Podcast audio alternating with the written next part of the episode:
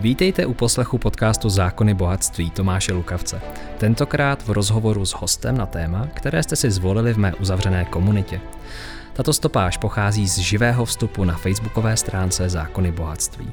Doufám proto, že i přes horší kvalitu stopáže v ní naleznete poklady, které jinde nenajdete. Krásný dobrý den do České republiky. Přeju vám krásnou sobotu, pokud sledujete v živém vstupu, pokud sledujete ze záznamu, tak samozřejmě si to užijte, protože je tady historický moment. Mně se podařilo na Zanzibaru najít připojení. Byla to, normálně bych to nazval internet turistikou. A Ondřej, představte si, že dobří lidé, Andrea, manažerka z Čech, uh, rezortu Zury, který je teda naprosto krásný, mě zajistila to, že tady můžu vysílat, takže jsme tady. A já vám přeju krásný den. Ondřej, slyšíte mě a vidíte mě dobře? Ano, slyším vás krásně, zdravím z Rokycan z Rokycan. Eh, taky tam máte dobrý internet, no výborně. To, kdo by kdy řekl, že budeme řešit internet v 21. století, ale oni ty ostrovy to opravdu mají špatný. Přátelé, kdyby to náhodou vypadávalo, tak se na nás nezlobte. Kdyby se tady slyšeli nějaký eh, zvěrstvo, ptáky a něco podobného, tak je to džungle, jo, tady to je obklopený džunglí, tak eh, to prosím vás berte jako součást tohoto vysílání. A krásný den, no já vám prostě přeju úžasný den. Ondřej, napsalo mě desítky, stovky lidí. Včera probíhala zase debata ohledně pandemického zákona. On byl tedy schválen ve znění, o kterém dneska budeme si povídat.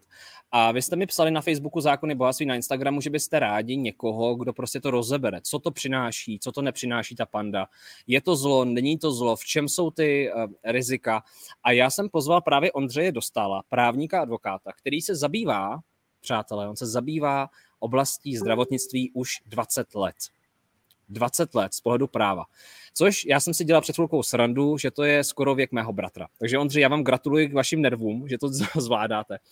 A budu moc rád, když budete sdílet tento rozhovor, když budete samozřejmě komentovat, budete lajkovat, budete tady s námi. Můžete pokládat dolů otázky do tohoto vysílání, my se na ně podíváme v druhé polovině tohoto rozhovoru, protože Ondřej tady vezme normálně odpiky, dokument, co ten pandemický zákon dělá a nedělá. A to vás překvapí on sám. Ještě některé informace předtím, než začneme. Nad tímto vysíláním, pokud sledujete na Facebooku v tuto chvíli, tak máte odkazy. Je tam nový, nebo řekněme spíš oprášený Facebook Ondřeje. Já budu moc rád, když budete sledovat, protože na Facebooku Zákony bohatství nemám tolik prostoru se věnovat jenom právu. Pokud vás zajímají další věci, staňte se fanoušky stránky Ondřeje Dostala, máte tam odkaz. Druhá věc, aby jsme pak mohli jet prostě v obsahu a nemuseli se tím zabývat, je to, že občas se mě ptáte, jak podporovat má vysílání. Chci vám říci, že mě neplatí žádný Putin, neplatí mě Pfizer. Eh, pokud se vám líbí moje tvorba, chcete další rozhovory, tak eh, je nejjednodušší věc je prostě pořídit si nějakou knížku. Já jsem vám nahoru dal odkaz. Pokud samozřejmě si pořídíte knihu, tak tím nejenom podpoříte mě, ale i sebe. Věřím tomu, že se vám to bude líbit. Takže odkazy máte nahoře. Pokud sledujete na YouTube, tak jsou dole. Ano, je tam Facebook Ondřeje, prosím, sledujte, je tam odkaz na moji novou knihu, která vychází v tomto roce, podívejte se. Formality máme za sebou. Ondřej, formality máme za sebou a chcete něco doplnit? Eh, já děkuji za představení. Eh, já jenom se chci omluvit, že se teprve učím v tento moment. Je, pardon, típnul si mobil, jak se uh, vlastně funguje se všemi těmi Facebooky. Takže prosím omluvte, že ta komunikace bude jako chvilku jednostranná jenom, ale určitě to zvládneme a dneska se podíváme do naší kuchyně, jak právníci pracují s právními předpisy, tak doufám, že vás to nebude úplně nudit. No jasně, protože víte co, ono, my slyšíme v českých médiích, já to sleduju na dálku, že eh, poslanci velmi často někteří říkají, že ten pandemický zákon, ta pana je úžasná, že je skvělá, že to je blahodárný. Eh, někteří senátoři to kritizují. Především, kdo to ale kritizuje, jsou právníci v Čechách. Jsou to advokáti, kteří říkají, hele, tam je takový trošku průser. Neznám, přiznám se, žádné jako vyloženě advokáty, právníky, kteří by říkali, hurá, pandemický zákon je to nejlepší. Nesetkal jsem se s tím ještě na českém Twitteru ani na dalších sociálních sítích. Takže takže dneska se na to podíváme, vy to tady rozeberete. A druhá věc je taková, že se vás chci zeptat, aby lidi, kteří nás sledují, prostě věděli a byli v klidu. Na Twitteru běžela diskuze, diskuze že jste antivaxer. Ondřej, jste antivaxer? Ne, rozhodně nejsem. Eh, já to můžu i doložit tím, že očkování, tak eh, jsme kompletně pro očkovaní, včetně dětí. Eh, pokud jde o covidové očkování, tak všichni v naší rodině nad 50 let to očkování mají. Naše generace ne z toho důvodu a děti, protože jsme prodělali ještě dřív, než očkování přišlo a potom dle vědeckých poznatků, které průběžně studuji, mě vychází, že ta post infekční ochrana je více než dostatečná a skutečně se to projevilo i za delty, i za omikronu. Mhm. Děkuju. Takže pokud nás sledujete někteří, kteří si jste, máte zarámovaného Ondřeje jako nějakého antivaxera nebo někdo vám to vštípil do hlavy, nějaký prostě lidi, tak jenom tady se slyšeli jeho vyjádření. Já budu moc rád, když právě budete sdílet tuto debatu bez ohledu na nějakou ideologii, protože Ondřej se tady exkluzivně podívá právě na ten pandemický zákon a textově. On nám tady nazdílí dokument. Ale Ondřej, já už vás tady nechám.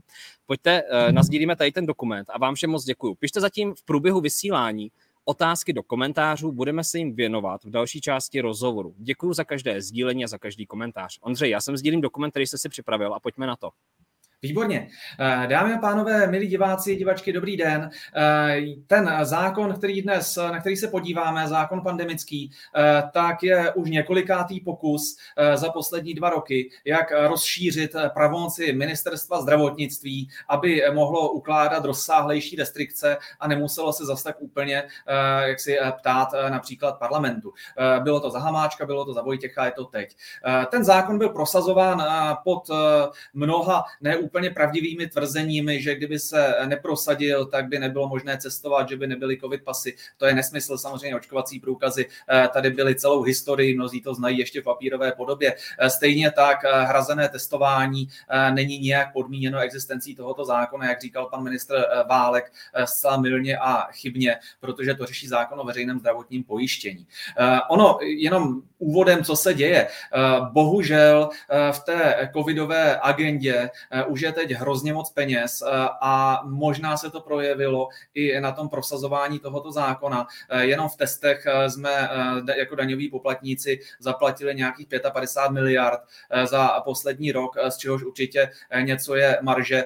Stejně tak v dalších položkách, jako je distribuce očkování, jsou aktivní různí hráči, kteří možná úplně nechtějí, aby ta pandemie skončila, ale to jsou jenom moje názory a dojmy.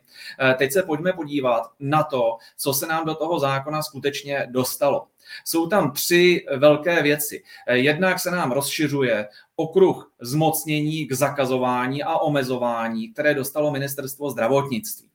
Dále eh, jsou tady ty takzvané karantény přes SMS eh, a pak nakonec se podíváme ještě na některé věci eh, kolem náhrady škody a ušlého zisku a jak se případně bránit proti přestupkům, na které jsou až statisícové, statisícové sazby pokud. Tedy, co se všechno nově eh, dá z ministerstva zakázat? Eh, ještě předtím řeknu jednu věc. Eh, když ministerstvo vydá nějaké zakazovací opatření, tak je to přeskoumatelné před nejvyšším správním soudem. To znamená, že když zkusí něco vydat a bude to špatně, tak dopadnou stejně jako už skoro, skoro 50krát, tedy nejvyšší správní soud jim to zruší. Tím, že si dali širší pravomoci do toho zákona, tak nebudou tolik pro prohrávat z formálních důvodů, ale pořád, pokud vydají něco, eh, nějaký zákaz, který ničemu neprospívá a naopak stojí velké peníze nebo eh, zasahuje zásadně do základních práv, eh, tak i na té nepřiměřenosti to půjde u toho nejvyššího správního soudu sestřelit. Tak, Pojďme se podívat, a teď to možná bude trošku nuda, příští 10-15 minutovka, ale zkusme to vydržet, ať přesně víme, eh, co v tom zákoně je, kdyby zase vyběhl eh, před eh, sněmovnu nějaký poslanec a ptal se, který konkrétní paragraf se vám nelíbí, tak abyste to mohli říct naprosto přesně, kdybyste tam náhodou byli. Takže umožňuje se omezení výkonu podnikatelské činnosti, ale také jiné činnosti v provozovně, to znamená i ne, nepodnikatelské, eh, na tržišti, na trhu nebo v jiném prostoru, sloužícím v podnikatelské nebo obdobné činnosti. To znamená, tady je docela jako vágní, široký rozsah toho, eh, co je možné zakázat eh, těm lidem, kteří se snaží buď podnikat, anebo se živit nějakým obdobným způsobem. Dále eh, ministerstvo si zjevně chce došlápnout eh, na eh, třeba holičky, kadeřnice, které docházely za lidmi domů, protože se zakazuje nebo umožňuje omezit podnikatelskou nebo obdobnou činnost, při jímž výkonu přichází fyzická osoba do přímého kontaktu s jinou fyzickou osobou, třeba jí stříhá vlasy. A nikde tam není napsáno, že by to muselo být v provozovně. To znamená, že i když si pozvete domů eh, třeba eh, kadeřnici nebo osobního trenéra, eh, nebo někoho dalšího, kdo podnikatelsky nebo za peníze vám s něčím pomáhá, hlídá vám děti, snaží se, jo, pomáhá vám s úklidem a tak dále, tak i toto to ministerstvo může omezit. Co považuji za masivní průšvih a co mě vytočilo natolik, že jsem šel na Václavské náměstí říct svůj názor 10 tisícům demonstrantů, tak to je, že si ministerstvo dalo pravomoc omezit sportoviště, a to prosím nejenom ty vevnitř, ale dokonce i ty venkovní. Podle toho, co víme o chování viru, který způsobuje COVID, tak je úplně na nic zakazovat venkovní sportoviště. Je to rizí šikana a obávám se, že by to mohlo být zneužito ne k boji proti covidu, ale k tomu, aby se lidi k něčemu donutili. To znamená, aby se očkovali nebo aby se pravidelně testovali, z čehož jsou i zmíněné peníze. Ale prostě zákaz venkovních, no, omezení venkovních sportovišť nemá se zvládáním pandemie covidu vůbec nic společného. Z minulosti tady máme zachované eh, omezení konání veřejných nebo soukromých akcí. Eh, to znamená, že i když si uděláme mejdan na počet, který vyhlásí eh, ministerstvo zdravotnictví nebo třeba rodinou sešlost, tak je to teoreticky postižitelné. Pojďme dále. Další věc, která mě vadí, a to takže velmi, je, že oproti tomu původnímu škrtnutému znění se tady nově umožňuje omezit výuky nejenom na vysokých školách, ale pozor, také ve, na základkách, v dětských skupinách, dále v jeslích a mateřských školách, jo, když se na to podíváme, a dále eh, v dalších obdobných zařízeních. Čili kdokoliv, kdo se snaží vzdělávat nebo pečovat o děti, eh, tak, tak eh, prostě může mít svoji činnost omezenou. Špatně. Proč? Z vědeckých výzkumů, na kterých se podílel i Harvard, víme, že nemá žádný účinek na průběh epidemie, jestli zavřeme školy. Byl to krásný test ve dvou provinciích Japonska, kde v jedné ty školy zavřené byly, v druhé ne. A z hlediska šíření covidu eh, to nemělo žádný dopad. To je prosím harvardská studie publikovaná, to není žádný dezinfo. Stejně tak víme, že eh, celé Švédsko eh, mělo celou dobu základky otevřené. To znamená, děti nepřišly o všechny ty vzdělávací šance, které, o které přišly u nás. A zase jako nemělo to negativní vliv na průběh pandemie. Čili to, ta možnost omezovat výuku ve školách, kterou si ministerstvo teď nechalo dát od poslanců do zákona, eh, to je úplně špatně. A proč se to vztahuje i eh, na ty nebohé jako jesle a materské školy, to už vůbec nechápu. Ono je to průšvih nejenom pro ty děti, ale i pro maminky a tatínky, protože prostě když omezí výuku, tak o ty děti se někdo musí starat. To znamená, buď vyřadí tátu nebo mámu z práce, anebo ještě v horším případě z hlediska epidemického ty děti skončí u babiček, což nejenom že eh, nechrání, ale naopak posiluje případné šíření. Prostě úplně špatně tohleto jevko. Dále máme tady eh, právo eh, ministerstva přikázat testování s tím, eh, že eh, to už eh, může být nejenom v práci, v podnicích, ale vztahuje se to také na studenty, na děti ve, děti ve školách, na všechny osoby přítomné na pracovišti, v dětských skupinách a tak dále. Čili to, co bylo dodnes sporné, tak se stává nesporným, ale to nařídit úplně kdekoliv. A pojí se na to tady tohleto enko, to znamená osoby, které podstoupily test a měly pozitivní výsledek, tak je možno poslat je, poslat je aspoň na 72 hodin do eh, odděleného, eh, odděleného eh, pobytu. Což znamená, jo, máme test, který není úplně spolehlivý, může být falešně, ještě nebyl potvrzen PCRkem, ale přesto ta osoba může dostat na 72 hodin záracha, na což je poměrně přísná pokuta.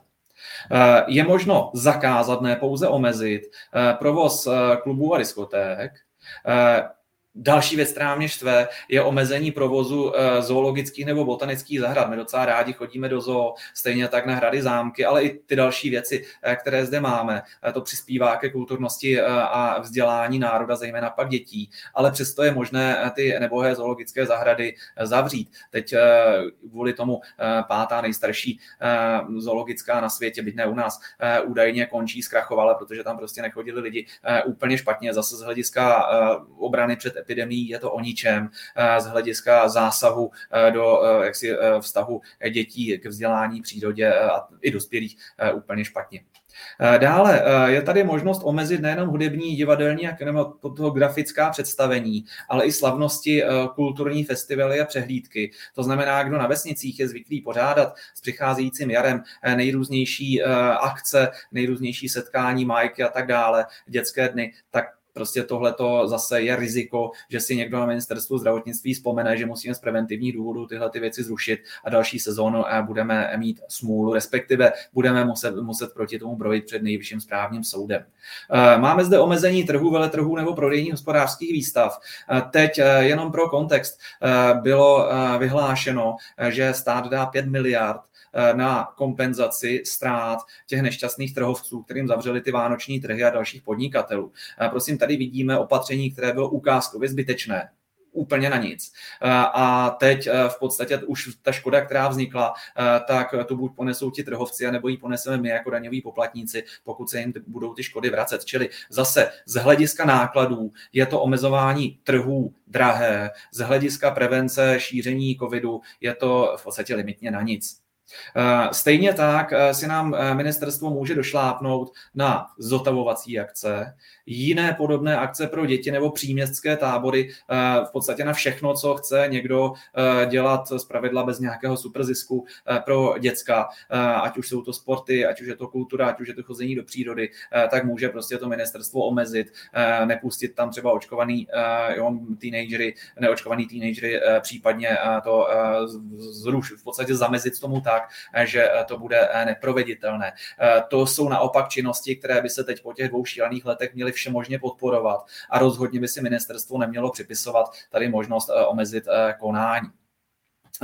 Co je docela past, co bych chtěl zdůraznit, je možnost příkazu fyzickým osobám, které se po stanovenou dobu, což ministerstvo nepíše, jak dlouhou to bude určovat v těch opatřeních, zdržovali na území cizího státu nebo státu, kde je zvýšené, zvýšené riziko nákazu, nákazy covidem, tak je možno jim přikázat, aby se zdržovali odděleně od ostatních osob Eh, po dobu až 72 hodin.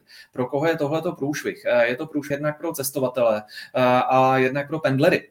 Eh, pokud máme lidi, kteří odjíždějí do Německa, jezdit s kamionem nebo se starat o starý lidi nebo pomáhat ve zdravotnických zařízeních nebo cokoliv jiného eh, a se trvávají tam třeba přes týden, eh, tak to na ně může velmi nepříznivě dopadnout, protože když se vrátí, tak po tu dobu, co by jinak byli zvyklí být s rodinou a s přáteli, tak prostě nebudou moci být. Čili jako tohle to taky není zrovna hezká záležitost v situaci, kdy mnohé západní státy už rozvolňují.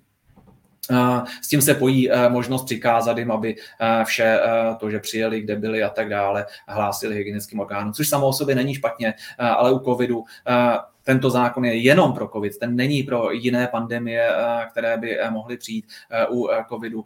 Je to v tento moment u Omikronu patrně nad rámec toho, co potřebuje. Tím se můžeme, můžeme dostat k další věci a to jsou ty proslulé SMS karantény. A prosím všechny, kteří dosud neumřeli nudou, eh, tak aby zbystřili, protože tohle, tohle je docela důležitá věc.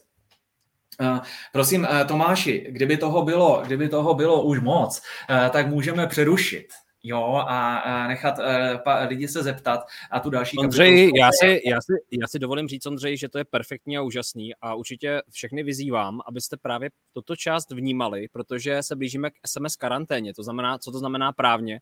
Já vidím často debaty na internetu, na Twitteru ohledně právě tohohle bodu a není nic lepšího, než když prostě víte ten kontext. A Ondřej, takže určitě mluvte dál, lidi nás poslouchají a sdílí se rozhovor dál, chodí více a více lidí, že to je aktuální. Takže děkuji moc všem, co sdílíte a Ondřej, vy postupujte dál, jste skvělý.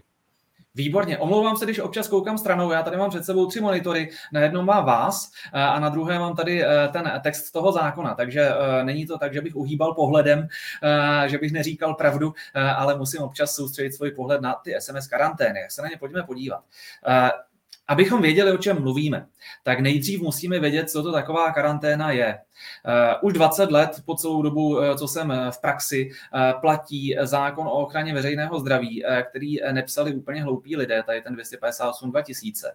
A ten definuje izolace a karanténní opatření.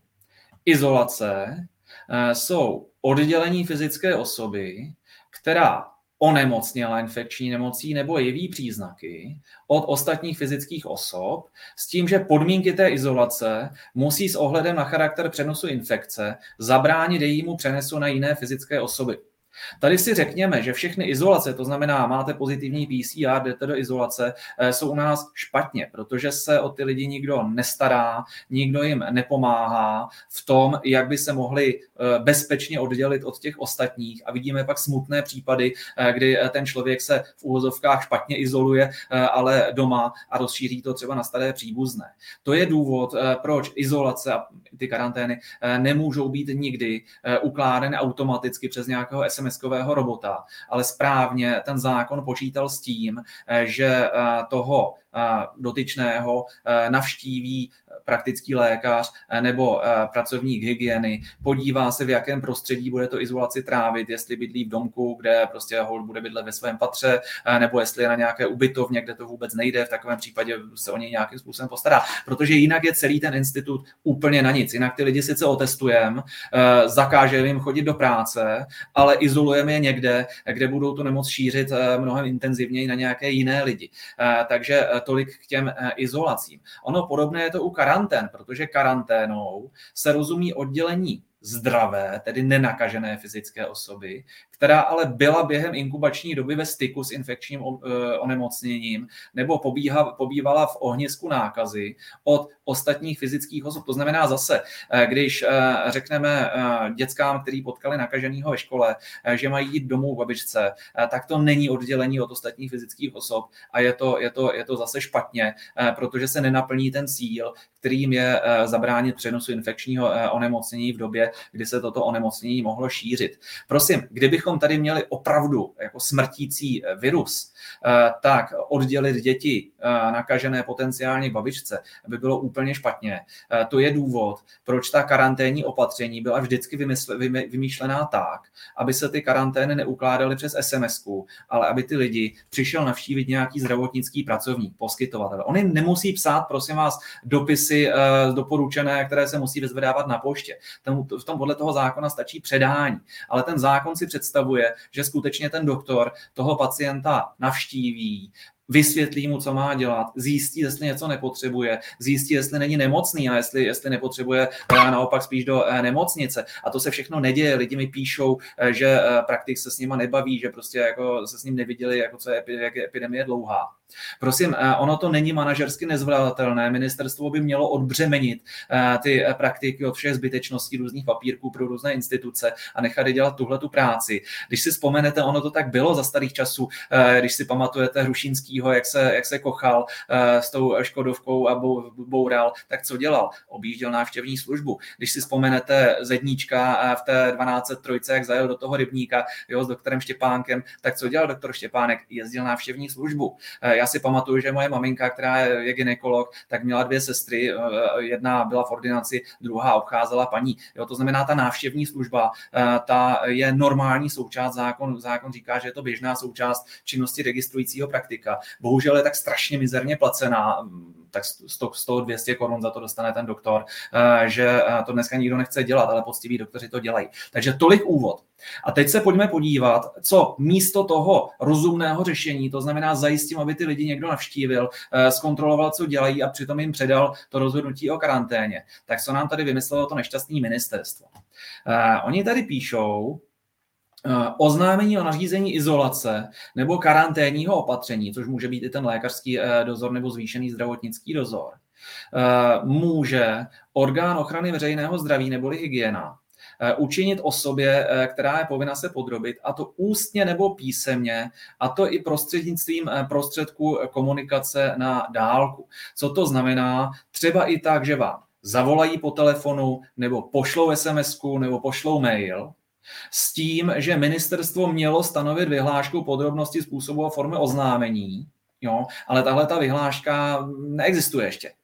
Správně má ministerstvo nebo předkladatel povinnost těm poslancům ukázat i ty prováděcí předpisy, i ty vyhlášky, aby věděli vlastně, jako, jo, pro co hlasují. Ale to ministerstvo tu vyhlášku dosud nemá.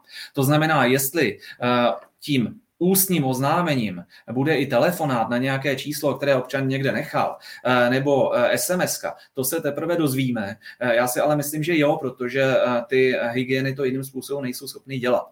Samozřejmě tím se dostáváme do všech problémů, eh, jestli vůbec jste povinni být na telefonu nebo vůbec mít eh, mobilní telefon. Eh, spousta z osob, které jsou rizikové pro jiné, typicky spousta brigádníků, často to nejsou ani Češi, kteří chodí třeba dělat úklidy do zdravotnických zařízení nebo do domovů důchodců. To znamená, že když se nakazí, tak můžou nakazit spoustu lidí. Tak ty přes telefon absolutně neseženete, protože oni žádný nemají jo, případně ho mají, ale mají jeden jako, jo, do celé skupiny a ten si nechávají někde, někde na ubytovně a jo, často ho ani nečtou. Pak zde máme e, spoustu lidí v exekucích, e, kteří jsou stíhaní nejrůznějšími věřiteli a exekutory a proto ten telefon mění každý, každý 14 dnů. A přitom toto jsou velice často lidé, kteří dělají neformální práce, při kterých chodí, vcházejí do kontaktu s jinými lidmi a neizolují se, protože prostě potřebují ty peníze na ruku, aby je dali nějakému lichváři nebo ubytovateli aby prostě s tímhle se vším eh, musí ten, kdo řídí eh, ten stát, počítat a tyhle ty lidi prostě ani přes mail, ani přes SMS, ani přes telefonát nedostihnete, eh, protože oni se chrání proti tomu, je přesně dostihli ti exekutoři, známe to, jo, kdo byl dlužníkem nebo věřitelem, tak tohle to důvěrně zná. Nicméně přesto si ministerstvo myslí, že tohle to bude fungovat. To znamená, že pro nás běžné lidi, kteří dávají svoje číslo učitelce ve škole třídní, kdyby se něco dělo, nebo doktorovi, kdyby se něco dělo, tak ty na tohle to číslo eh, budou dostávat sms eh, běžte do karantény nebo izolace. A nikde není psáno, eh, že ta izolace bude jenom třeba pětidenní nebo sedmidenní. Ona může být klidně měsíční a může se vykonávat ne v doma, ale v nějakém, v nějakém sběrném táboře. Což mimochodem zase, kdyby ta nemoc byla skutečně hrozivá, Eh, tak by to dávalo smysl, protože, jak říkám, tak izolovat někoho eh, v domácnosti, kde šíří na své blízké, jako to nejde. Proto taky ty země, které to s tou karanténou pojali vážně, tak na to vyčlenilo nejrůznější hotely a zařízení a tak dále. Ale je velice nebezpečné, když nasměrování do izolace nebo do karantény, do takového zařízení eh, probíhá naprosto neformálně přes nějakou sms a jako aspoň nějaký čas se proti tomu nedá bránit. Čímž se dostávám k eh, druhé části. Oni, jak, to, jak eh, neumí tu legislativu formulovat, tak tedy udělali stejně špatný postup i pro odvolání. Eh, ten, komu byla nařízena ta karanténa nebo izolace, a myslí si, že to byl nesmysl, Typicky eh, jedná se o test, eh, který proběhl eh, u nějakého jiného člověka pozitivně už přes týden. Než se to nahlásilo, než vás kontaktovali, tak už uběhla ta inkubační doba, už jsou všichni zdraví. Jo, a teď vás, vám teprve přišlo, že vás posílají do karantény. A tak tam asi dává smysl proti tomu brojit. Jste perfektně zdraví, na nikoho nešíříte, nenaplňujete definici té karantény. Tak píšete v takovém případě, tady se píše, může ústně nebo písemně, a to i pomocí prostředku komunikace na dálku to znamená, stejně jak vám to přišlo, požádat orgán ochrany veřejného zdraví o prošetření důvodnosti a to do tří dnů ode dne, eh, kdy eh, vám eh, ta SMS nebo ten mail přišel. Takže je potřeba to stihnout, tuhle námitku. A teď jak to probíhá? Ten orgán prošetří důvodnost, a musí to stihnout do tří pracovních dnů od momentu, momentu kdy jste mu tu odpověď nebo tu námitku poslali. Buď zhledá, že je to nedůvodné, Eh, nebo potvrdí, že to důvodné bylo a sdělí vám to s tím, a zase tou SMS-kou, s tím, že ale pokud do tří dnů od eh, momentu tohoto vašeho odvolání eh, ten orgán hygieny neudělal nic, tak a neinformoval vás, tak v takovém případě se pozor, ta nařízená izolace nebo karanténní opatření považují za ukončené. Celé se to neřídí správně řádem. To znamená, vy dostanete sms běžte do karantény. Odpovídáte na ní, já nepůjdu, protože si myslím, že už jako nejsou splněny podmínky pro karanténu. Počkáte tři dny, eh, kdy tu povinnost tedy máte a po těch třech dnech, třech dnech jste zase volní. A protože to eh, na té hygieně nejspíš bude dělat robot, tak když tomu robotovi na tu SMS odpovíte, eh, tak je jako takřka jisté, že tam nebude, mít, nebude nikdo, kdo by se tím do těch tří dnů stačil zabývat. A je to proto, že ministerstvo vymýšlí tyhle ty nesmysly místo toho, aby personálně ty, ty hygienické stanice posílilo, aby do toho nalilo peníze, aby se ti lidi zvládli o ten svůj rajon starat. Ale protože to nedělají a řeší to přes tenhle ten nesmysl, eh, tak tím pádem ten karanténní systém nefunguje, ale tím pádem taky ty SMS-kové karantény a izolace budou reálně jenom na tři dny pro každého, kdo se odvolá tady podle toho odstavce 2. Tak. Je to jasný? Jo. Dobře. Pojďme se kratičce podívat ještě na pár dalších věcí, o kterých se mluví. Eh, náhrada škody. Eh, všichni ti nešťastní podnikatele, živnostníci, ale i my, běžní lidé, eh, kteří utrpí z těch opatření škodu, tak nemají v podstatě nárok na její náhradu, protože podle zákona pandemického se hradí pouze skutečná škoda. Když se podíváme na občanský zákonník, tak náhrada škody je vždycky skutečná škoda a ušlý zisk. A to, že napsali, že se hradí skutečná škoda, tím napsali takzvaným a contrario výkladem, že se nehradí ušlý zisk. To znamená, že kdo měl ušlej zisk, například čekal, že vydělá na tržnici tady nějaký penízky, ze kterých pak bude nějaký čas žít jo, a nevydělali, protože ty trhy se zakázaly, tak má smůlu, žádný ušlej zisk nedostane. Dostane ho pouze tehdy, pokud to opatření, které to ministerstvo vydalo, se podaří sestřelit u nejvyššího správního soudu, eh, protože pak eh, už je to protiprávní opatření a tam se nahrazuje všechno, včetně eh, ušlého zisku, včetně dalších nákladů. Což jestli to těm, ti ministerští budou dělat, že nám budou zakazovat nesmysly, my to budeme vyhrávat u toho nejvyššího správního soudu, tak si potom pro ty ušlé zisky a pro ty nemateriální újmy dojdeme, protože skutečně už toho za ty dva roky bylo dost a dost. Tak, k přestupkům. Docela peklo. Jo, já tenhle ten dokument uh, učením veřejným, až mě pánové, kteří umí s internetem, uh, poradí, jak to dělat při nejmenším na tom uh, svém zdraví právu, spravedlnost na tom Facebooku. Když se podíváte na ty přestupky, jsou docela drakonické. Oni se snížili pětkrát. Ale často to byly situace, kdy to předtím byly miliony a teď jsou to velké statisíce, což je stále likvidační. V paragrafu 10 jsou pokuty maximální pro podnikatele. Samozřejmě můžou být menší, můžou být i nula, jo, eh, ale na udání můžou být i vysoké. Kdy 600 tisíc je to u testování výstav trhů, 200 tisíc, když eh, někdo bude tak drzý, že bude provozovat koupaliště nebo venkovní sportoviště, to taky surovost. Jo. Někdo opustí děti prostě na tenisové kurty eh, v době, kdy se to ministerstvo rozhodne zakázat jo, a můžou mu napálit až 200 tisíc, to je prostě úplně špatně. 100 tisíc, pokud někdo neopatrně otevře hrad nebo zámek, nebo si troufne udělat nějaký nějaký, nějakou slavnost někde na vesnici, májku a tak dále, eh, pokud to zrovna někdo z preventivních důvodů zakáže. Eh, je možno dát 20 tisíc za to, že eh, nebude zajištěna dezinfekce a ochranné prostředky v nějaké firmě. 10 tisíc je za umožnění návštěv, když pustí babičce do důchodáku nějakou návštěvu v rozporu s opatřením, tak za to dostanou, dostanou, dostanou desítku. Když se podíváme na to, co může dopadnout na fyzické osoby nebo lidi, nebo lidi, kteří nepodnikají, tak tady, eh, pokud nedodržíte nějaká omezení platná ve veřejné dopravě, eh, pokud si troufnete vykonávat podnikání nebo obdobné činnosti, pokud uspořádáte soukromou akci nad rámec počtu povoleným ministrem, když nepůjdete do těch příjezdových karantén, tak je ta pokuta až 200 tisíc korun.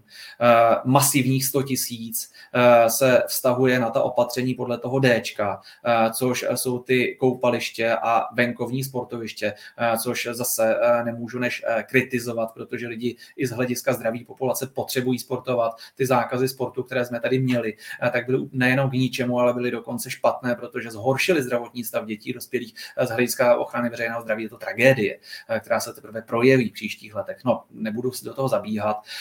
20 tisíc jde dát nějaké nebohé kadeřnici, která přijde někoho ostříhat nebo někomu, kdo, kdo přijde domů uklidit, když to ministerstvo zrovna uzná za vhodné vhodné zakázat.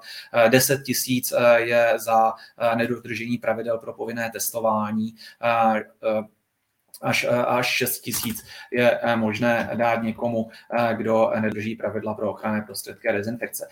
Prosím vás, k těm přestupkům. To, že vám přijde oznámení o přestupku, to neznamená, že musíte platit.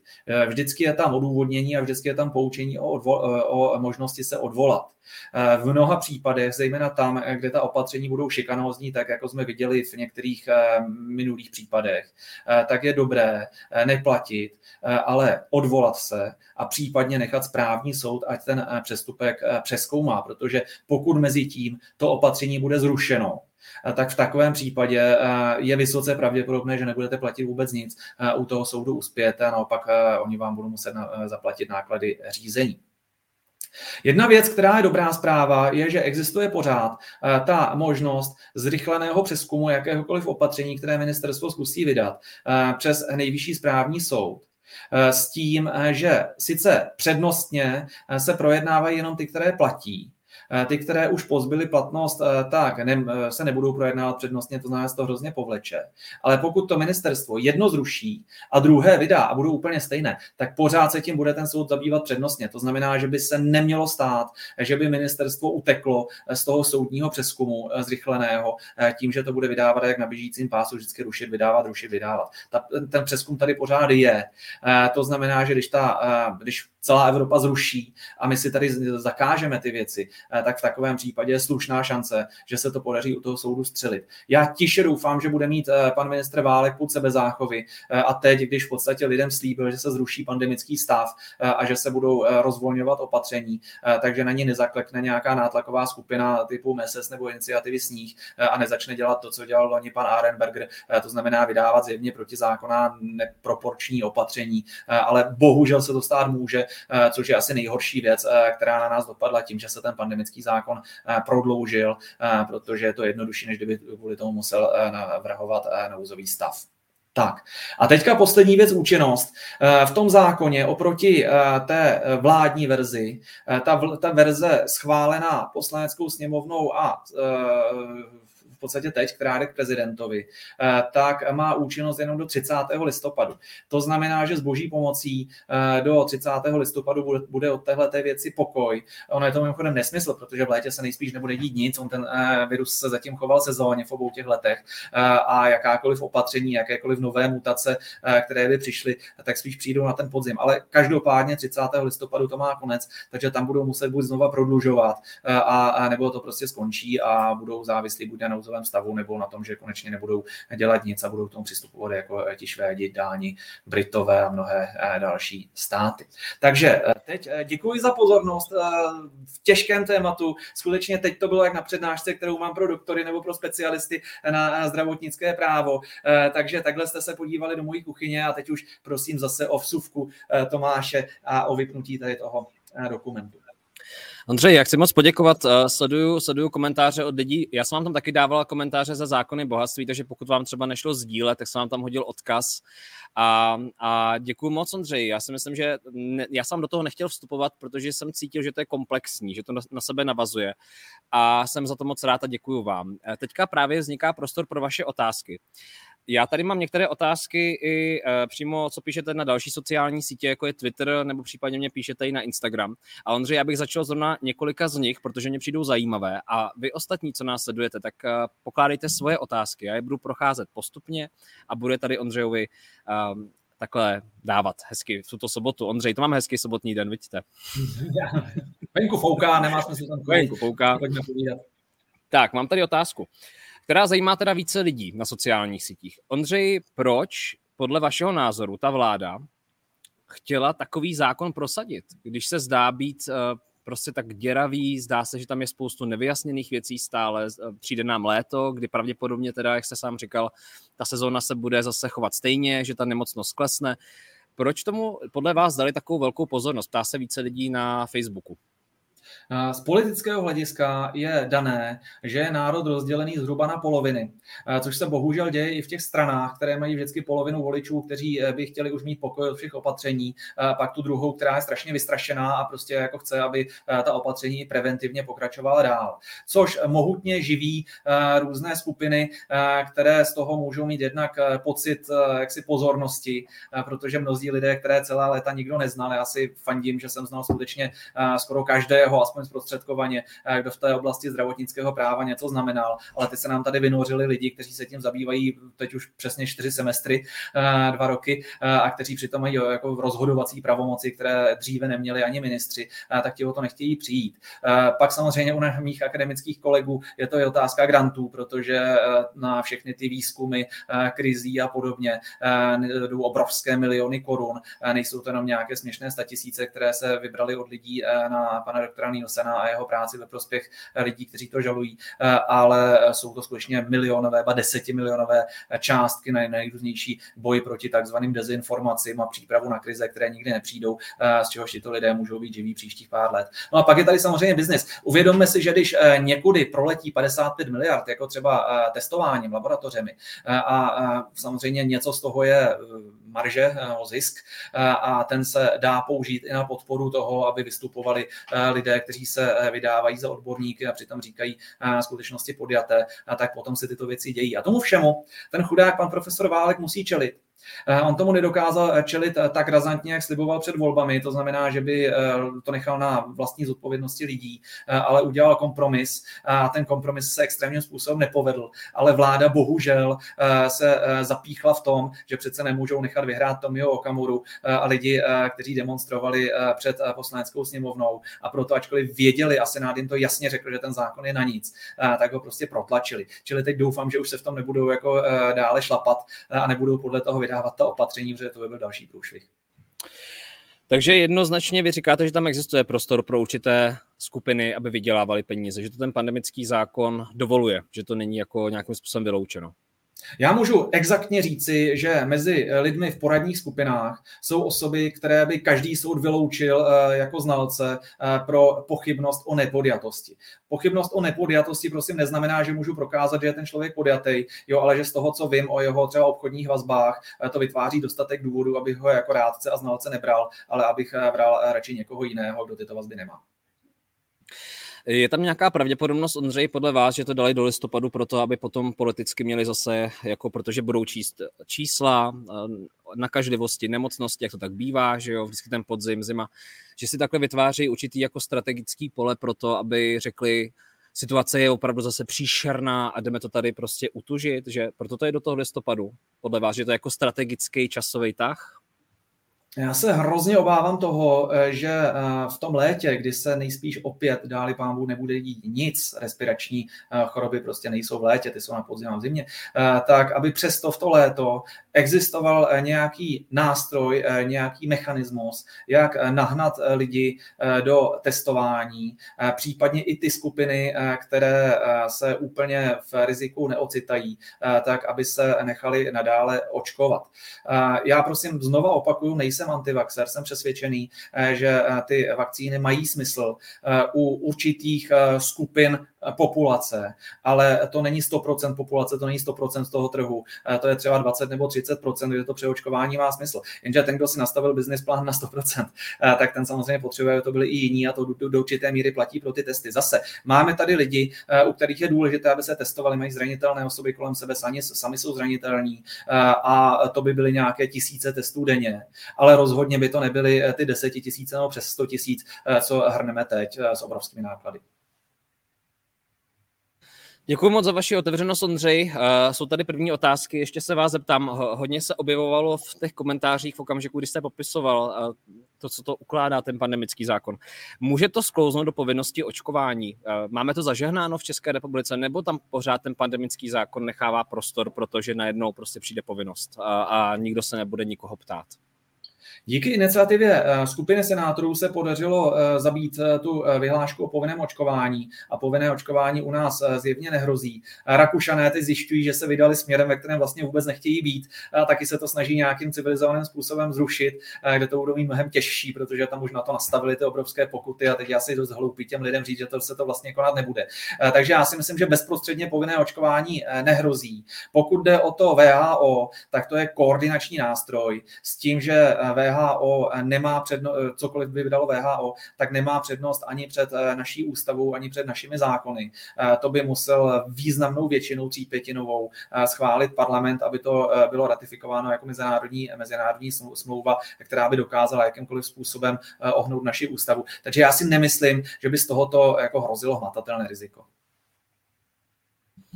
Chci k tomu doplnit, že nedávno také se nechal slyšet pan Bill Gates a další, že to řízení té pandemie byl průser v mnoha zemích, eh, že výroba vakcíny trvalo několik měsíců, že ta opatření opravdu třeba mohla způsobit opravdu devastující následky. A také se diskutuje ve, spojení s tím, s aktualizací těch různých pandemických třeba zákonů nebo pravidel. VHO se hodně teďka začíná angažovat v této oblasti. Eh, sledujete to, Ondřej, a jaký z toho máte pocit, že nějaká právě, jak vy říkáte, nezávislá organizace nebo nezávislá organizace by měla diktovat něco eh, institucím, vládám v Evropě, ve světě. Eh, je to podle vás správně, nebo je to cesta do pekely? Já to sleduju celá léta, skutečně v roce 2004 jsem, jsem psal na tyhle ty věci absolventskou práci v St. Louis nouzové stavy a pandemie. A je mi hrozně líto, eh, jak jako negativní konotace teďka si schytalo to VHOčko. Protože eh, když chcete chytit nějakou skutečně nebezpečnou pandemii, která se dneska letadly dokáže rozšířit v řádu hodin, tak potřebujete, aby si ty státy navzájem povídali, aby sdíleli informace, aby sdíleli opatření. A tohle to je role VHO. Eh, mimochodem, jestli něco selhalo, tak to, že Čína na začátku 2020 neposkytovala přesné informace a hrozně dlouho trvalo, než se ty ostatní státy státy mohly začít bránit a možná kvůli tomu se to tolik rozlezlo. Čili ta role VHO je důvodná, ta koordinační role dává smysl kvůli nějakým epidemím, které můžou přijít. Rozhodně to neznamená ale, že by se VHO chtěla nebo mohla uzurpovat rozhodování o tom, eh, jestli se eh, v daném státě dělá lockdown, anebo jestli se tam smí chodit do školy. Eh, to jsem přesvědčen, že to VHO ani nechce. Děkuji moc, Ondřej. Vypište svoje otázky. Chci ještě doplnit, že pokud sledujete na Facebooku, tak nad tímto vysíláním máte odkaz na Ondřejův Facebook, kde on se věnuje více právě oblasti práva a zdravotnictví. Budu rád, když budete sledovat. Zároveň tam také máte odkaz případně na novou knihu ode mě, pokud chcete podpořit tvorbu. A pokud sledujete na YouTube, tak dole budu rád, když dáte odebírat, aby vám neunikly další vysílání. Ondřej, ještě tady mám takovou eh, takový námět k tomu, co jste říkal o tom pandemickém zákonu, nebo on, ono se zdá, že všude ve světě ty státy tomu říkají jinak. Jo, v Rakousku tomu nějak říkají, v Německu, nějak tomu říkají v Itálii a tak dále. A Připouštíte vy možnost, že v tuto chvíli třeba opravdu ty lobbysti nebo ty další lidé, kteří jsou právě ve spojení třeba s tím, s tím ministrem zdravotnictví a s tou vládou, že opravdu mohli mít zájem na tom prosadit očkování, prosadit uh, jakékoliv třeba testování obyvatel, že z toho mohli mít jakékoliv třeba jako profity? Je tam ta možnost pro vás v této situaci? Vnímáte to jako právník jako adekvátní, že by si to dovolili vůbec eh, v období pandemie? Eh, ekonomického pohledu eh, jsou tady eh, dva významné obchodní, řekněme, vztahy, za kterými mohou být i zájmy a bylo by jako skutečně netypické, kdyby tomu tak nebylo. První z nich je výroba, produkce a prodej vakcín v globálním měřítku, kde my jsme jenom, řekněme, vedlejší bojiště a nemyslím si, že by někomu stálo za to specificky kvůli České republice jako ohýbat, ohýbat předpisy. Nicméně část té propagace vakcín i do těch skupin Eh, ve kterých třeba i eh, Sukl eh, řekl, že zatím nejsou dostatečná data, eh, tak eh, to může tak být takový vedlejší dozvuk v České republice. A pak máme národní ekonomické zájmy, což jsou zejména oblast testování laboratoří, oblast, oblast distribuce vakcín, kde samozřejmě nastavení toho, co je nebo není povinné, jestli se udělá plošné testování ve školách, v zaměstnáních a tak dále, tak má obě, to způsobuje objektivní tok peněz od daňových poplatníků k těm provozovatelům v řádu 10 miliard.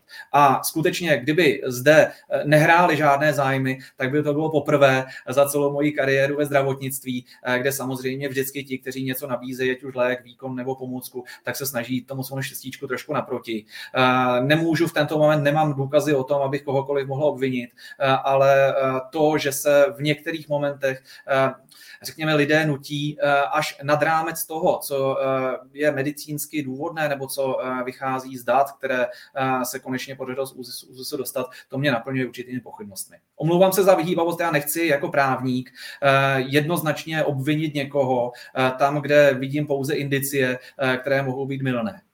Mhm. Děkuji za vaši korektnost, Ondřej. Tady se ptá Helena Elsen. Navazuje na to VHOčko. No nevím, četla jsem z VHO, že chce od všech států EU tento pandemický zákon od 1.8. mít podepsaný a ona to pak bude řídit sama. Je to teda na zvážení. Ondřej, víte něco o termínu 1.8.? Souvisí to s eh, něčím takovým? Eh, já jsem zaznamenal, že VHO eh, stojí, i Evropská unie stojí o lepší koordinační roli, sdílení informací a tak dále, ale skutečně, aby mohla VHO toto učinit závazným pro občany České republiky, tak by to nejdřív muselo projít parlamentem a to patrně ne pouze na úrovni obyčejného, ale dokonce ústavního zákona, kde by byla zapotřebí třípětinová většina poslanců i třípětinová většina senátorů, to znamená, že stávaj, za stávající okolností by to asi mělo problém projít. Takže já si myslím, že tohle to nám nehrozí, aspoň ne bezprostředně. Mhm. Tady se ptá Zdena Gerlová. Prosím, kde je v zákonu, že musím vlastnit telefon? V zákonu to nikde není. To znamená, že pokud telefon nebudete vlastnit, tak nebudete moci dostat ústně nebo telefonátem nebo SMS-kou třeba to sdělení o karanténě. Ale já upozorňuji na to, že dnes je velice těžké, až pro kromě snad velmi výjimečných skupin lidí eh, ten telefon nemít eh, a to číslo nikomu nedávat. Konec, eh, jo, znova říkám jako rodič, prostě chcete dát svůj te- mobilní telefon třídní učitelce, protože když tomu dítěti bude ve škole špatně nebo prostě jako jo, se něco stane, tak prostě to chcete vědět, to vědět hned. Stejně tak, pokud máte cokoliv špatně z hlediska zdravotního stavu, tak chcete, aby váš telefon měl praktický lékař, abyste ho měli jako zase na něj. Jo, takže myslím si, že pro většinu lidí není Mm, jako reálnou strategií eh, jako nemít telefon a nebýt kontaktovatelný. Spíš bude zapotřebí brojit eh, proti těm karanténám nebo izolacím, eh, které z hlediska těch definic, které jsem tady kvůli tomu říkal, prostě nejsou důvodné. Hmm. Doufám, že přátelé to běží. Trochu koukám, že začal kolísat možná internet, napište, jestli nás vidíte dobře. Lenka Klever, jak se bránit, když se tohle bude dostávat do praxe? Není jistější masově usilovat, aby tohle účinné nikdy nebylo? Co když prezident podepíše? Jak je možné docílit zrušení již platného zákona? Přeci 108 poslanců nemůže škodit takhle národu do nekonečna. Eh, z hlediska ústavy je nutno říct, alespoň formalisticky, eh, že sněmovní většina eh, vykonává obrovskou moc a to jak přímo přes zákony, tak i přes určení toho, kdo je vláda, kdo, kdo vládne.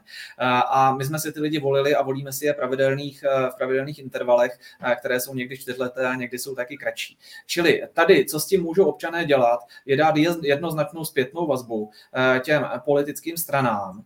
A to prosím ne nejenom z hlediska sněmovních voleb, ale teď budou senátní volby a teď budou, a teď budou komunální volby, tak dát těm stranám zpětnou vazbu třeba i v místě, podívejte to, co udělali ti vaši spolustraníci, eh, se nám opravdu nelíbí a v komunálkách nebo do senátu vás volit nebudeme. Naopak bych vás všechny chtěl poprosit, abyste eh, si eh, se podívali na jména v senátu, která hlasovala proti tomu pandemickému zákonu, velmi korektně ho zhodnotili právně jako špatný já bych rád zmínil eh, jména pana eh, senátora eh, Canova, pana senátora Horníka, paní senátorky Dernerové nebo pana senátora Hraby, advokáta, ale jsou to i další, tuším 32. Takže se podívejte, prosím, jestli někde kandidují, jestli jim končí ten šestiletý mandát, tak jim běžte hodit hlas, protože udělali kus dobré práce. Pokud se podíváme na ústavní soud, ta otázka je další, omlouvám se za další odpověď, jako je možné pro ty procedurální chyby uh, zkusit uh, ten uh, zákon napadnout u ústavního soudu, jakože třeba byl schvalován v legislativní nouzi, která ve skutečnosti nebyla dána, že se tam přerušovalo to jednání a naopak nařizovalo hlasování způsobem, který není úplně korekt. Ale já tomu dávám tak 10 nebo 20% šanci na úspěch ústavního soudu. Navíc on možná jako účinnost toho zákona vyprší dřív, než se to dostane na pořad toho ústavního soudu. Takže tady tu šanci, šanci vidím spíš malou. Určitou šancí by bylo, kdyby pan prezident k tomu přistoupil uh, jaksi eh, pozorně a zodpovědně a ještě jednou využil své pravomoci to vrátit uh, poslanecké sněmovně, která by to zase musela s tou jedničkou přehlasovat. Nebo kdyby alespoň pan prezident si vzal na to zvažování tolik času, kolik potřeboval na jmenování nové vlády, protože v takovém případě by od toho taky byl nějaký čas pokoj, ale trošku se bojím, že to pan prezident Zeman neudělá. Rád bych ale upozornil na to, že běží prezidentská kampaň a každý z zodpovědný prezidentský kandidát eh, by v tento moment měl říct, já kdybych byl prezident, tak bych buď ten pandemický zákon podepsal, anebo bych využil své pravomoci ho vrátit zpátky, aby naznačil občanům, když ho budou volit, eh, jak se na, tom prezidentovi bude chovat, protože prezident je ústavní funkce, to není jenom, nějaký usměvavý člověk, který rozdává metály, eh, ten má pravomoci, které zrovna teď by využity být měly. Věra Nováková se ptá, můžou mě donutit na základě toho nového pandemického zákona se nechat uh, otečkovat, i když to odmítám? Já se domnívám, že ne, protože povinné očkování pandemický zákon žádným způsobem neumožňuje zavést. Eh, povinné očkování z vyhlášky bylo zrušeno. To nejhorší, co se vám může stát, je, že ministerstvo zase nastaví eh, nějaký eh, velmi eh, podlý bavorský model, ve kterém řekne, že sice očkování je dobrovolné, ale kdo se nenechá dobrovolně naočkovat, tak nesmí na venkovní sportoviště a nesmí na koupaliště a nesmí na hrady a zámky a nesmí do školy a vaše děti nesmí do dětských skupin a tábory a tak dále a tak dále. Což je to hlavní riziko, které v tom pandemickém zákoně vidím. A v takovém případě vám nezbyde než brojit proti těm opatřením u nejvyššího správního soudu, případně proti pokutě, když to uděláte a dostanete ji u jaksi běžných správních soudů. Hmm. Barbara Stefanová, je pravda, že tento pandemický zákon má souvislost s přípravou řízení pandemí ze strany VHO? Je skutečně možné uplatněním tohoto zákona oddělit rodiče a děti? Já si myslím, že to stávající znění, které jsme viděli, eh, tak takové pravomoci nedává. Eh, ono dává ministerstvu pravomoci nás eh, lidově řečeno otravovat a drobně šikanovat, ale na to, aby oddělili rodiče a děti, ne. To by se muselo stát něco na úrovni leda těch izolací a karantén. To znamená, že kdokoliv by se dostal do kontaktu s nakaženým, třeba ve škole nebo ve školce, tak by už nevykonával ty karantény doma, ale v nějakých karanténních zařízeních, kde by byl oddělený třeba i od těch rodin znovu, teďka řeknu nepříjemnou věc. Pokud bychom řešili něco, na co umírá 10% eh, nakažených, tak v takovém případě by takové eh, opatření bylo racionální. Proto taky i v tom zákoně z toho roku 2020 eh, na to je vytvořená struktura. Ale to rozhodně neplatí u nemoci COVID-19 a zejména ne u dětí, kde bez ohledu na určité malé množství dětí, které končí s PIMSy v nemocnicích, ta rizikovost pro děti z COVIDu je významně malá. Hmm. Vy jste hezky, Ondřej, natěkl, natěkl téma děti. Uh, nedávno vyšla najevo kauza, že SÚKL samotný nedoporučuje třetí dávku dětem. Uh, mimo jiné, uh, pan právě Válek, minister Válek, tlačí teďka nějakou, nějakým způsobem tu kampaň pro to, aby probíhalo to, to, ta třetí dávka aby byla poskytnuta dětem. Zaznamenal jste tuhletu kauzu? Co si o tom myslíte, kdy minister říká něco jiného, než je doporučující orgán, který má řešit vakcinaci? Zaznamenal jsem ji a zase mě eh, to mrzí, protože se dost nehezky zachází s docela užitečným eh, zákonným nástrojem. K čemu eh, ten paragraf 8 odstavec 6 zákona o léčivech je? Ten je k tomu, aby když máme lidi třeba se vzácným onemocněním, zvlášť děti, pro které ještě není řádně otestovaný a zaregistrovaný lék, ale oni nemůžou čekat, až to projde Evropskou lékovou agenturou, tak aby ministerstvo řeklo, my povolujeme mimořádné užití takového léku a ti lidi to mohli dostat. Samozřejmě doktory musí poučit o tom, že to není registrované, jo, že prostě tam může být nějaká rizika, ale ten lék se pouští na trh a těm lidem může pomáhat. Já dokonce i u těch vakcín eh, dokážu akceptovat, eh, že ministr i třeba navzdory, navzdory stanovisku SÚKLu eh, umožní, aby se ty vakcíny, ty třetí dávky na ten trh pustili, protože konec konců každý je svého štěstí strujcem a může se díky tomu rozhodnout, eh, zda se očkovat nechá nebo nenechá. Ale trval bych v tom opatření na tom, aby každý lékař tomu pacientovi jednoznačně řekl, že SÚKL nevidí ještě dost dat o bezpečnosti a účinnosti, že ty svoje děti tou třetí dávkou naočkovat může, eh, ale aby to zvážil. A rozhodně tady nevidím prostor pro mediální kampaně, eh, které by toto riziko zcela zamlčovaly protože ten SÚKL eh, to svoje stanovisko nedal jenom tak pro nic za nic, ale skutečně proto, eh, že ta účinnostní ani bezpečnostní data u tohoto použití nejsou. Jinak pokud jste nezaznamenali, tak eh, velmi hezky o tom napsal taky host zákonu bohatství, o kterého jste si řekli, Markéta Dobijášová. O tom napsala poměrně dosáhlý článek o této kauze a zbudilo to velký ohlas, eh, pro, pro, projelo to Českou republiku a všemi různými médii a tak dále. Takže můžete se případně podívat, tento článek je myslím, že na Echo.cz eh, od Markety Dobijášové. Já jsem vám ho sdílel do, do komunity. Uh, Ondřej, trošičku odbočím, procházím tady mnoho komentářů od lidí děkovných za ten váš výklad v první části a najdu samozřejmě další otázky, jak tam nespočet, ale ještě mě zajímá, když teďka s pohledem na to, co se děje, vidíte, uh, právě jste mluvil třeba o Rakousku, který se snaží jako vybrusit podle vás z té situace, na co si na sebe ušili. Může tady vznikat podle vás nějaký takový právní paskvil nebo nějaký jako pocit těch daných vlád a politiků, že udělali blbost a teďka se stydí říct, hele, my jsme to prostě posrali. a že to budou tlačit dál prostě přes jakýkoliv možný hranice, protože Jenom si to vezměte, eh, jste zvolený, něco tady řešíte rok, říkáte, se vám to podaří prosadit, lidi jsou na náměstí, tak prostě na Twitter dáte, že to jsou hlupáci, dezinformátoři, jo, teďka to na ně naházíte, eh, bez ohledu na to, kdo tam vlastně není. A najednou vidíte Británie, boom, jo, Irsko, boom, další země. Myslíte si, že bude pro ně náročný, náročný právně z toho vykličkovat a prostě říct obyvatelům, my jsme vás tady pokutovali a všechno vám tady nastavovali, vzali vám to víc než třeba v, tom, v té Británii a teďka prostě nám blbý to říct, že jsme hloupí, že jsme jako byli v hysterii?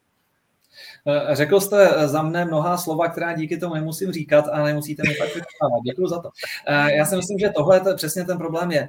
Eh, že teď už těm vládním činitelům, těm politikům je v podstatě jako jedno, jako jak by to s tím pandemickým zákonem dopadlo a byli by nejradši prostě, kdyby celé tohleto téma jako nějakým civilizovaným způsobem zmizelo. Ale oni eh, musí udržet eh, nějakou stranickou nebo politickou linii, protože si jednak netroufl pan ministr Válek ani naši rakouští a jiní kolegové úplně se rozloučit se všemi těmi rádci a nátlakovými skupinami a prohlásit o nich to, co je podle mého názoru pravda, to znamená znamená, že přistupovali k té záležitosti značně nevědecky eh, a nadále je nebudou poslouchat. Na to ti politici nemají odvahu.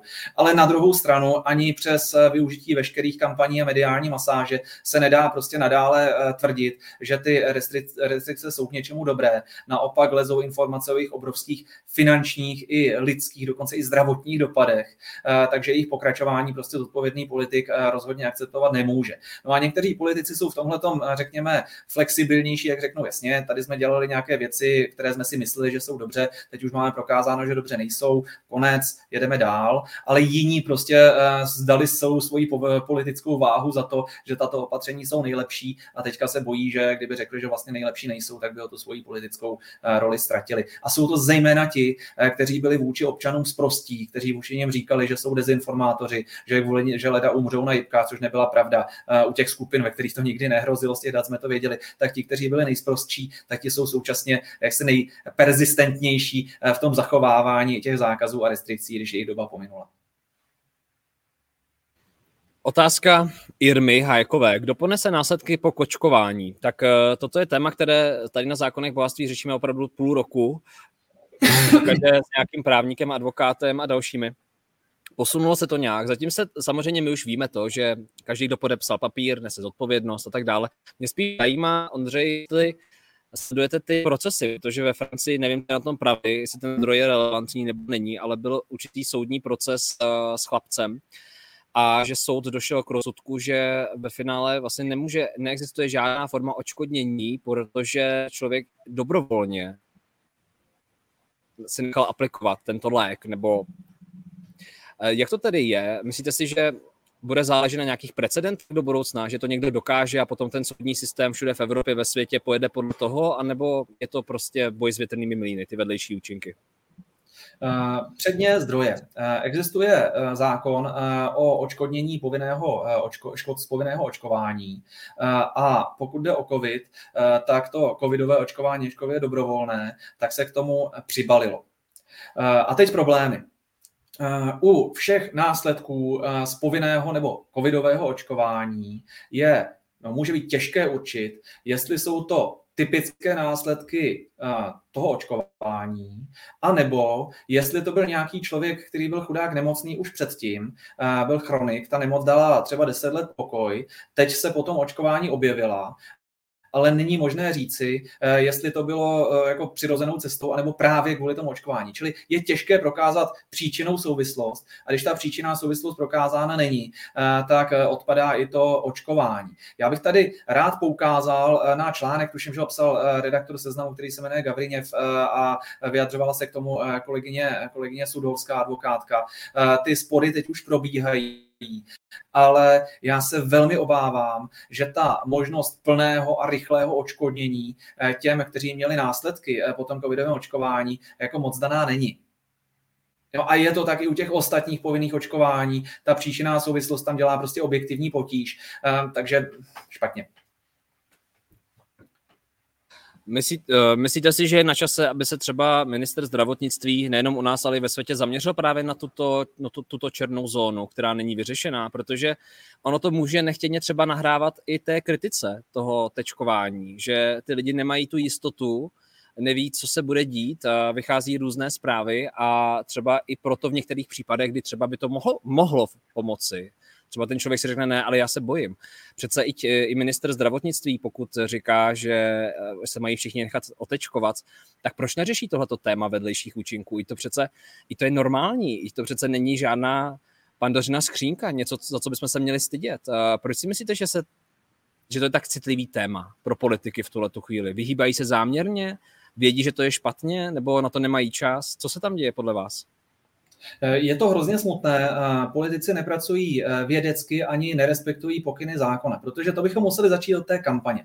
Když dělám reklamu na cokoliv, co je lék, eh, na vakcíny můžu dělat reklamu, tak ale musím říkat pravdivě informace podle souhrnou údajů přípravku, jo, to registračních dokumentů, kde jsou vždycky nějaké přínosy a taky jsou tam nějaká známá rizika. Jo, a ta rizika musí být součástí té jakékoliv reklamy nebo komunikace. To platilo u všech léků od jak živa.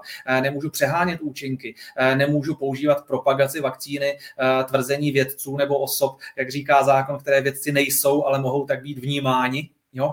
Eh, a i tohle to se dělo. A pokud se celou dobu propagovala ta vakcína jako bezriziková, a současně ministr přestupuje k těm očkodněním tak, jako že vlastně jako nejsou, jo? nebo že prostě to ministerstvo nedá, což se teď děje, tak v takovém případě vytváří zjevný strach eh, u těch, eh, u těch lidí. Ono je to další argument pro plnou dobrovolnost toho očkování, protože jako nikdo nechce očkodnění za to, že ochrnul, jo? nebo že se mu jako něco stalo, třeba nějaký vážný následek. Primárně chce, aby se ten následek nestal. A to platí úplně stejně pro škody způsobené nesprávným postupem ve špitále. A vzniká tady i ten problém s tou příčinou souvislostí. Ono to, on ten stát nemůže říct, že to dá každému, kterého jako je to možné, ale taky tomu se to mohlo stát nějak jinak jinak, protože pak by ze státního rozpočtu vyplácel peníze spoustě lidí, některými účelově, kteří byli a priori nemocní, nechali se očkovat. To očkování nemělo vůbec nic společného s tou, s tou nemocí, ale oni by, by uplatnili eh, náklady na celoživotní eh, náhrady škody eh, z tohohle toho titulu. Zase to by ten, ten stát mohl zkrachovat. Takže ono u těch náhrad škod, jako to není jednoduché. Skutečně nejlepší řešení, které nám to vyřeší, je říkat pravdu v té očkovací kampani. Říct pro ty osoby je to super, tady to doporučuju. U těch ostatních to z hlediska zdravotních tak potřebné není. Rozhodněte se sami, když to budete chtít, tak vám to zaplatíme ze zdravotního pojištění. Když to nebudete chtít, tak se vám vůbec nic nestane Tohle je korektní přístup a potom už nemusím řešit ta očkodní, že pak je to skutečně osobní volbou každého člověka. Dostáváme se k tématu Kanada, Ondřej. Předpokládám, že to sledujete, co se tam děje. Právníci teda jako upozorňují, už jako když tam přišla ta zmínka od pana premiéra, že budou zabavovat nějaký peníze nebo blokovat účty. Teďka se dostáváme i do fáze, že opravdu už policisté, co tam prochází, teďka proběhlo Twitterem policista s koněm, který se splašil a prostě tam pošlapal teda jednoho z mírumilovných demonstrantů. Začíná to jako gradovat.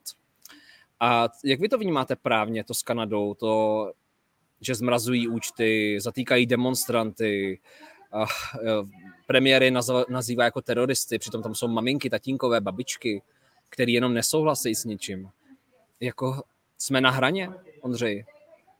Eh, já se obávám, že ano, je to hrozně jako zajímavé, být trošku děsivé, protože Kanadu jsem měl vždycky za jednu z vysoce jako demokratických kulturních zemí, kde se extrémně dbalo eh, na eh, slyšení každého názoru, nejenom těch, které jsou provládní, ale i těch protivládních. Dokonce sám pan současný premiér tweetoval ve 2012 na toto téma, což teď spousta škodolibých lidí retweetuje, jak je důležité poslouchat ten oponentní názor a nikdy nenasazovat proti němu nějaké politické policejní, eh, policejní nástroje.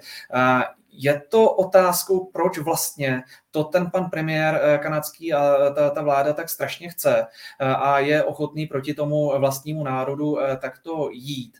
Já tomu nerozumím, že ty, ty demonstrace skutečně nejsou násilné a jsem tam neviděl to, co třeba jsme výdali u demonstrací proti, nebo jo, ve, věci, ve věci třeba Black Lives Matter, jo, nebo jo, těch záležitostí, které se týkaly třeba světových obchodních záležitostí. Tam tohle to proti tomu je možná komplikace provozu, možná nepříjemná, ale rozhodně tam nikdo eh, nehází molotovové koktejly. Eh, takže mluvit o těch lidech jako o teroristech, eh, pokud zcela legitimně vyjadřují svůj názor na epidemická opatření, považuji za hrozné. A jsem rád, že český jako stát přes všechny negativa, všechny kritiky, které tady na sebe máme, tak do této fáze nedospěl a doufám, že do ní ani nikdy nedospěje.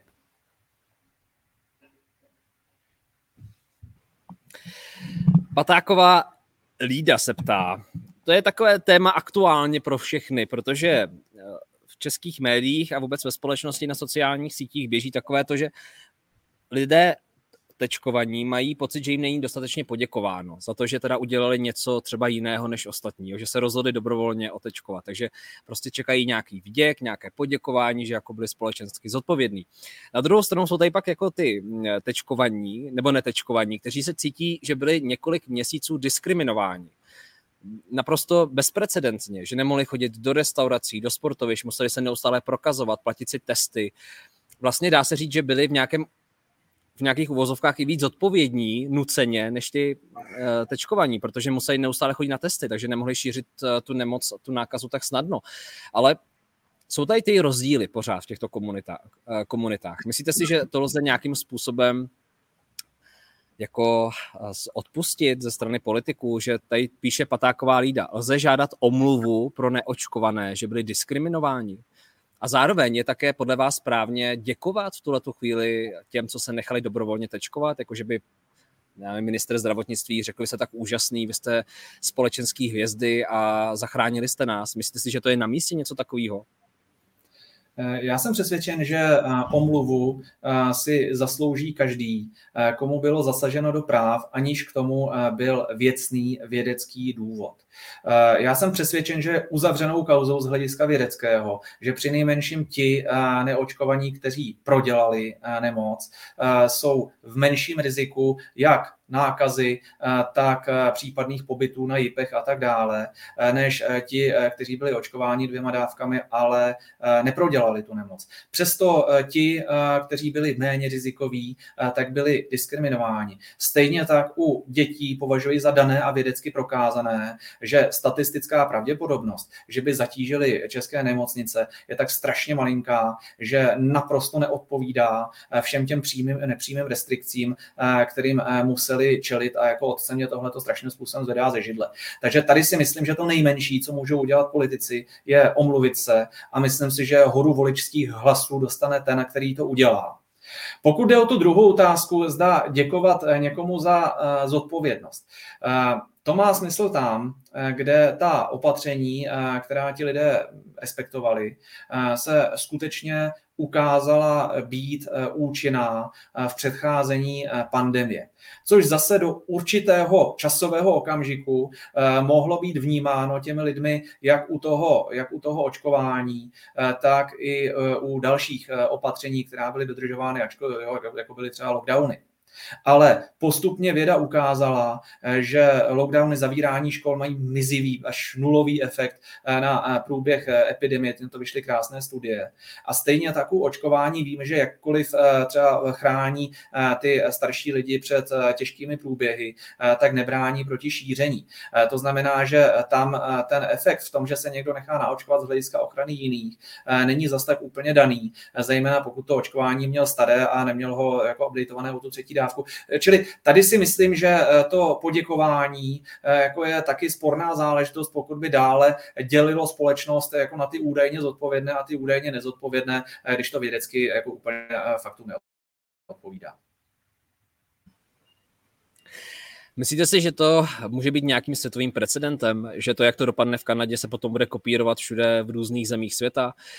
Protože mně taky připadá, jestli ten pan premiér není trochu v kleštích. Uh, jo, on najednou razí nějakou politiku, přijeli tam kamiony, boom, wow, cože, lidi, lidi to nechtějí, takhle nás tady zablokovali. Samozřejmě je nutný říci, že asi ne každému to vyhovuje v té Kanadě. Je tam taky velká populace lidí, která třeba tím trpí, protože nemůžou do práce, je to pro ně náročnější, potraviny se dováží se spožděním a tak dále. Myslíte si, že to, jak to tam dopadne, že určí nějaký směr do budoucna právně? Já to sleduju, protože je to, jak říkám, výrazně jako demokratická země, ve které se dějí tyto věci a to nám napoví, eh, co se může dít i v jiných eh, demokratických zemích a taky nám to napoví s předstihem, co se s tím dá dělat z pohledu občanů. Já jsem přesvědčený, eh, že správným postupem vlády eh, je říkat lidem vždy pravdu, chovat se poctivě a nebát se předstoupit před voliče, což mě velmi jako zaráží eh, na panu kanadském premiérovi, že dosud nevystoupil před ty demonstranty a neřekl, podívejte, jako rozhodli jsme se udělat to a to, od některých věcí ustoupíme, protože máme za neprokázané, jiné ještě udržíme a tady to máte a jako jo, třeba na mě křičte, jo, ale prostě přišel jsem mezi vás a povídám si s vámi. Ono to vyžaduje jak osobní, tak politickou odvahu a dle mého názoru tahle ta nová generace politiků ji prostě nemá. A do krizových časů musíme volit takové politiky, kteří eh, tuto odvahu mít budou. Říká Ondřej Dostal, právník, advokát, eh, který se zabývá oblastí zdravotnictví přes 20 let. Ondřej, já vám moc děkuji za vaše odpovědi. Ještě tady dám prostor pro pár komentářů vašich. Eh, chci vám moc poděkovat za váš čas, za vaši energii, že jste tady s námi. Já vás zdravím z Afriky, konkrétně ze Zanzibaru. Jsem rád, že nám internetové připojení drží pohromadě, že to je poslepovaný úplně jako asi silou vůle a všech božích náhod. A uh, Ondřej, Víte, ono to je docela zajímavý, eh, co se děje. Já ještě jenom doplním, že to, jak jsem vycestoval teďka, tak samozřejmě zase jsem trošku vynačím pásmu a je, je hrozně nefér to srovnávat, protože je tady prostě jiný klima, jiný podmínky a tak dále. Ale nedá mi to přemýšlet na tu Evropu, nad tím světem a koukat se, co se tam děje. A já si sám někdy říkám, jako jestli to je vůbec možné, jestli nežijeme v nějakým sci-fi. Tady píše Tady píše Jája, takový hezký konstatování. Tomáši, prosím tě, každý měl možnost rozhodnutí, bože můj. A politici, ti se nikdy neomluví. Ti rozdělí společnost, rozdělují společnost a rozdělili. Že by to byl účel, tady chtěl napsat jistě, že to byl účel. Ono se zdá, že to k tomu svádí, k tomu eh, si vytvářet nějaké takovéhle představy.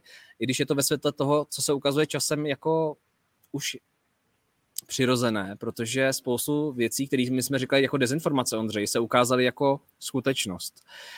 A myslíte si, že právně za to jsme na sklonku nějaké velké přeměny a transformace, že bude nutné dělat nějaký větší, hlubší zásah do fungování státu, do, do legislativy, všude možně, že to a nebo že to prostě jako odvane jako nějaká krize, dva roky, tři roky jsme něco řešili, je to pryč, někdo vydělal, někdo prodělal. Jak to vnímáte vy?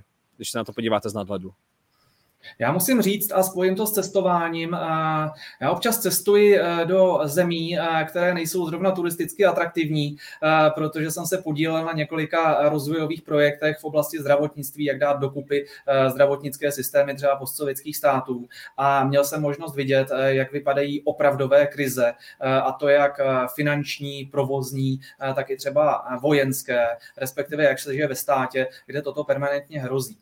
A tu covidovou krizi, která nás nyní postihla, při veškeré její závažnosti, aniž bych sebeméně snižoval eh, ty zdravotní a důsledky a ztráty na životech a eh, zátěž nemocnic, tak pořád je to ještě krize pouze středního rozsahu, eh, kterou můžeme brát jako takové cvičení po těch 30 velice bohatých letech na potenciální opravdový průšvih, ať už válku nebo nějakou jinou katastrofu. Já jsem měl možnost i z titulu toho, že se zabývám i tím veřejným veřejném, ochranou veřejného zdraví eh, účastnit se eh, scénářů eh, třeba biologických válek nebo konfliktů nebo havárií, kde není 30 tisíc mrtvých za rok a půl, ale kde se toto stane během několika hodin a ten stát na to musí nějakým způsobem zareagovat. Takže berme toto jako takové cvičení toho, jaké politiky si musíme volit, jak musíme dohlížet na informování, abychom nebyli terčem nějakých kampaní, Eh, jak se musíme i sami chovat, eh, protože není vyloučeno, že něco mnohem ošklivějšího ještě na nás má ten život v záloze. Eh, všechno se to na konci nedá přežít. Možná by nám o tom mohli povídat naši starší rodinní příslušníci, kteří ty průšvihy zažili nebo je znali trošičku blíže. Takže já si myslím, že teď je zapotřebí vzít si zkušenost z toho, jak se ti politici, které máme tady a ta vědecko-mediální struktura eh, chovali při eh, krizi zvané COVID, a z toho dovozovat, co se musí zlepšit, eh, kdyby byla krize typu války nebo jiné katastrofy. Hmm. Zkuste říct ještě něco veselého nakonec, Ondřej.